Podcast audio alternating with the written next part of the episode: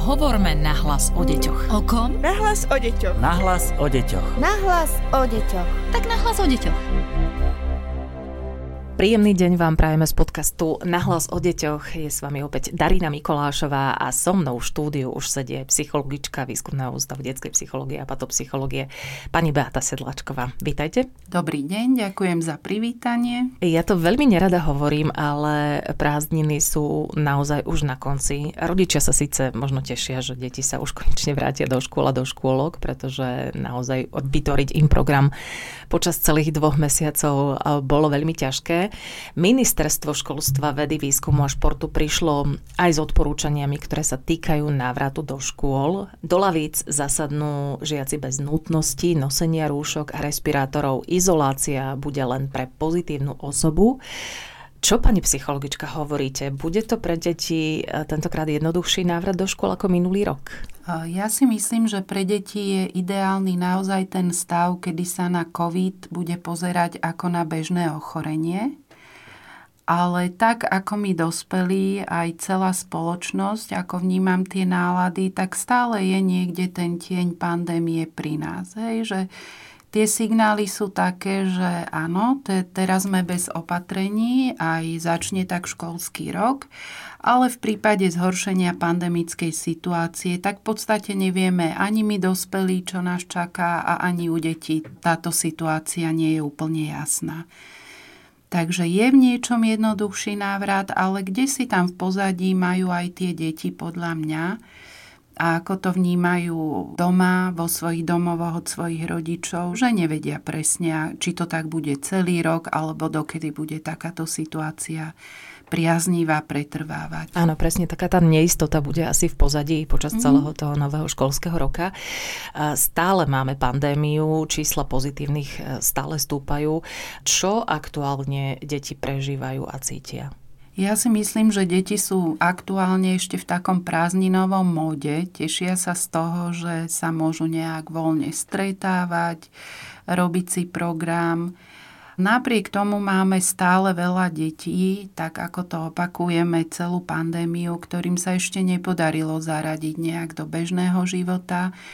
Čiže hlásia sa nám psychologom rodičia, detí, ktoré majú nejaké problémy z tej dlhodobej sociálnej izolácie. A u detí, ktoré nemajú nejaké psychické problémy, tak už sa to asi kde si tam láme, že už očakávajú tú školu. Uh-huh. Hej? Že škola sa blíži, škola je za dverami. Že aj sa tešia, aj majú také zvláštne očakávanie, že čo bude nové. Ako môžeme my, rodičia, pomôcť zvládnuť deťom všetky tieto pocity, ktoré súvisia s návratom do škôl? Asi aj v závislosti od veku. Hej? Vieme, že u tých najmenších detí pomáha veľmi u tých prváčikov, druháčikov alebo celý prvý stupeň pomáha deťom upraviť režim už pred začiatkom školského roka.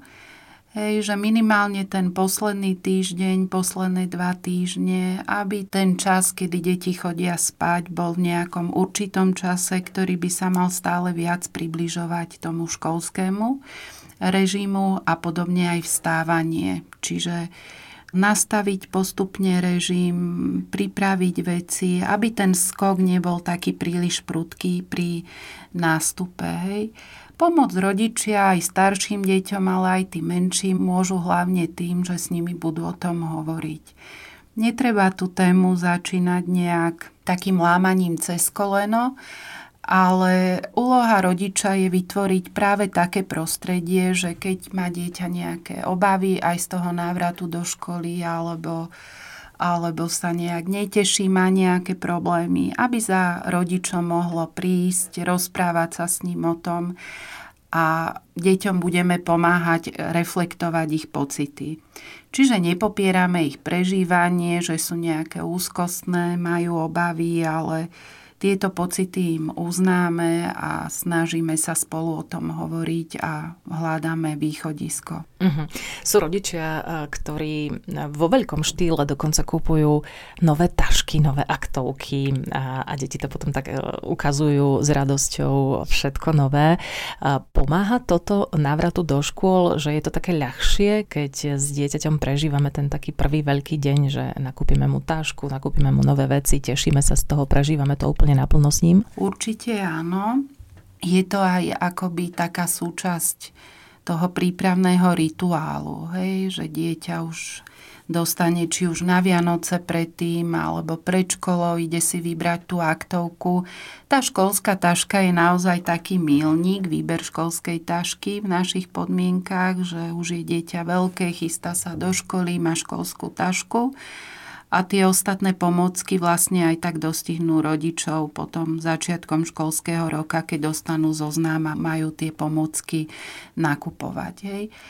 O tej škole by sme mali nejakým spôsobom s najmenšími deťmi hovoriť tak pravdivo, hej, že my vlastne by sme sa nemali tváriť, že bude všetko iba úplne v poriadku, že môžu sa vyskytnúť aj nejaké ťažkosti alebo nejaké také otázky, ktoré nemusia ísť úplne hladko, ale ten rodič tam bude pripravený, aby dieťaťu pomohol, nejakým spôsobom sa čo najlepšie začleniť aj do kolektívu, aj čo sa týka vedomosti a vzdelávania nastaviť. Že aj keď to nebude, dajme tomu úplne ideálne, aby dieťa vedelo, že sme tu preň a pomôžeme mu.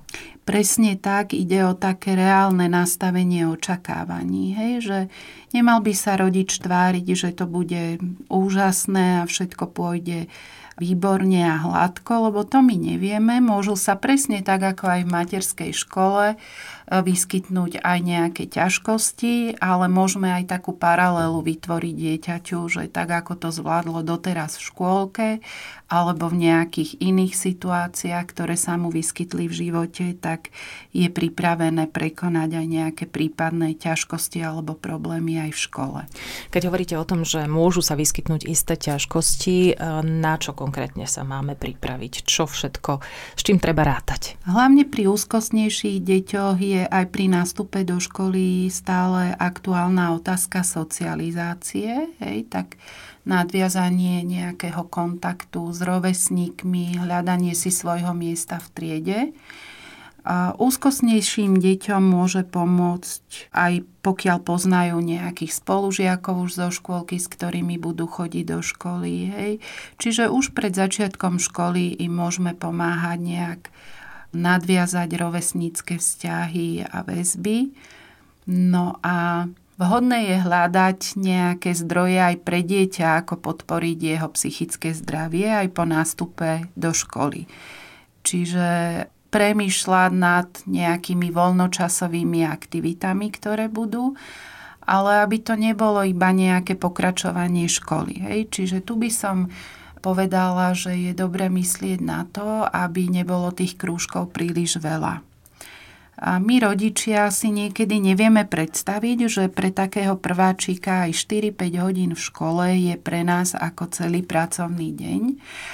Čiže e, dobre je hľadať takú primeranú mieru zaťaženia aj relaxu u detí. Tak ako sme spomínali, je to hľadanie tých vhodných rovesníckých väzieb v kolektíve, Dobre je aj, aby dieťa poznalo miesto, ktoré bude navštevovať v septembri. Že máme sa tam ísť napríklad pozrieť ešte predtým? Presne tak, i sa pozrieť na tú budovu školy, ako to tam vyzerá, čo ho čaká, rozprávať sa o tom. Dobre je aj vytvárať rituál rany, ako to bude vyzerať. Hej? Čiže v niečom sa to bude podobať odchodu do škôlky, a v niečom sa to môže líšiť. Takže toto by tiež malo byť dieťaťu jasné. Čoho sa máme ako rodičia vyvarovať? Častokrát sa stane, že možno aj nevedomky povieme, že veď počkaj, pôjdeš do školy, že to dieťa tak vystrašíme. Toto asi nemáme robiť však.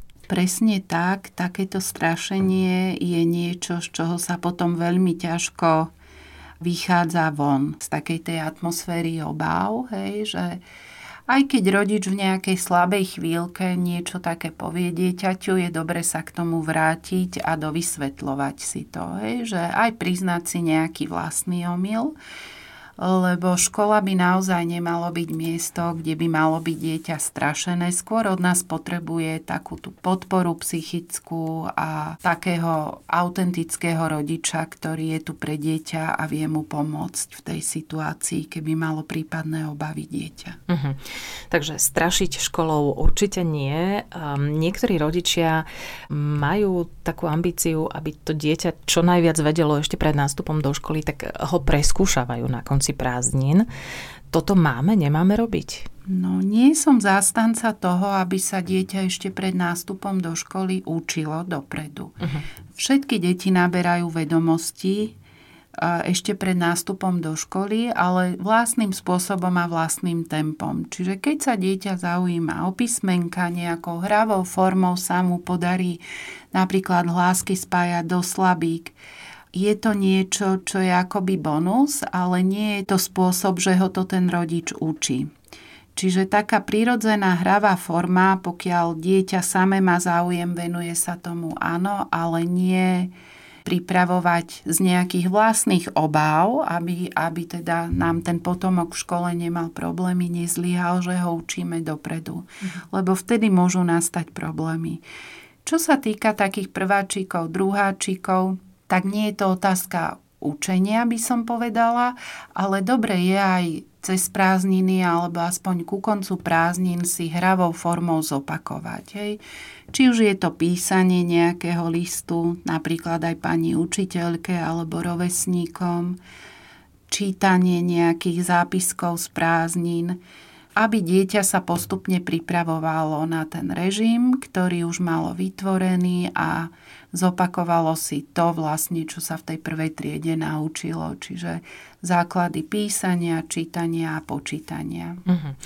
Teraz si predstavme, že máme pred sebou ten prvý školský deň. Je to tu čo nevidieť a čo nepočuť. E, máme si ako rodičia urobiť voľno v ten deň, zájsť si s dieťaťom po skončení školy v prvý deň do cukrárne, alebo ho práve naopak nechať s kamarátmi spracovať dojmy. Čo nám odporúčate? Zdá sa mi to byť taká pekná myšlienka tej cukrárne alebo zmrzliny a možno by sa mohla spojiť práve aj s tými kamarátmi kamarátmi, ako tá socializácia alebo začiatok tých budovania rovesníckých vzťahov v novom kolektíve, o ktorom sme hovorili. Ten začiatok školy je naozaj taký veľký medzník v živote dieťaťa a e, hlavne u tých menších detí by som sa naozaj k tej cukrárni, zmrzline alebo nejakej návšteve detského iriska prikláňala a staršie deti naopak možno ocenia skôr ten kontakt s rovesníkmi, s ktorými neboli dlhší čas, prípadne na tú zmrzlinu pôjdu radšej bez rodičov už. Aby si oddychli. Hovorí tak. psychologička Výskumného ústavu detskej psychológie a patopsychológie pani Beata Sedláčková. Som rada, že sme otvorili tému začiatku nového školského roka. Rozprávali sme sa tentokrát o návrate do škôl a v ďalšom podcaste o týždeň otvoríme tému návratu do škôl pondelok a prvého dňa v jasliach. Ďakujem veľmi pekne, že ste boli v našom štúdiu. Ďakujem Maja. Dovidenia. Podcast Nahlas o deťoch realizujeme v rámci národného projektu štandardizáciou systému poradenstva a prevencie k inklúzii a úspešnosti na trhu práce. Projekt sa realizuje vďaka podpore z Európskeho sociálneho fondu a Európskeho fondu regionálneho rozvoja v rámci operačného programu Ľudské zdroje. Hovorme nahlas o deťoch. O kom? Nahlas o deťoch. Nahlas o deťoch. Nahlas o deťoch. Tak nahlas o deťoch.